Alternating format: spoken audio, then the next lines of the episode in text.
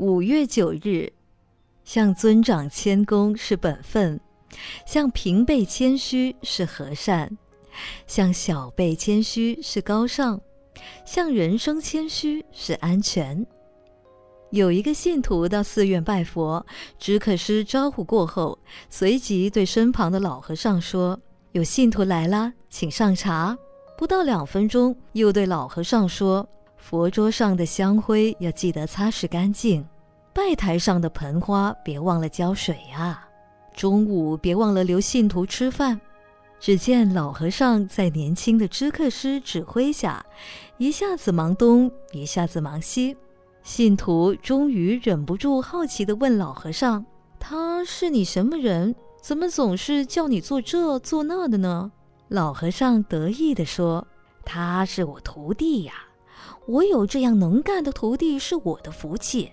信徒来时，他只要我倒茶，并不要我讲话；他只要我留信徒吃饭，并没有要我烧饭。平时寺里的一切都是他在计划，省了我很多辛苦呢。”信徒不解，再问：“不知你们是老的大还是小的大？”老和尚说。当然是老的大，但是小的有用啊！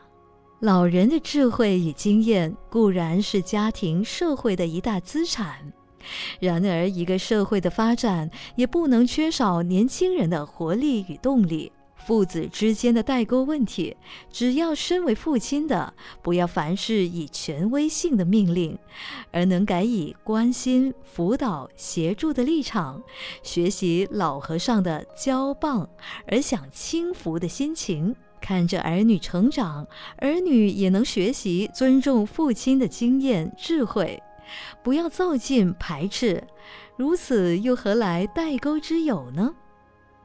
闻思修，只要长辈不要凡事以权威性的命令，学习老做小，如此又何来代沟之有呢？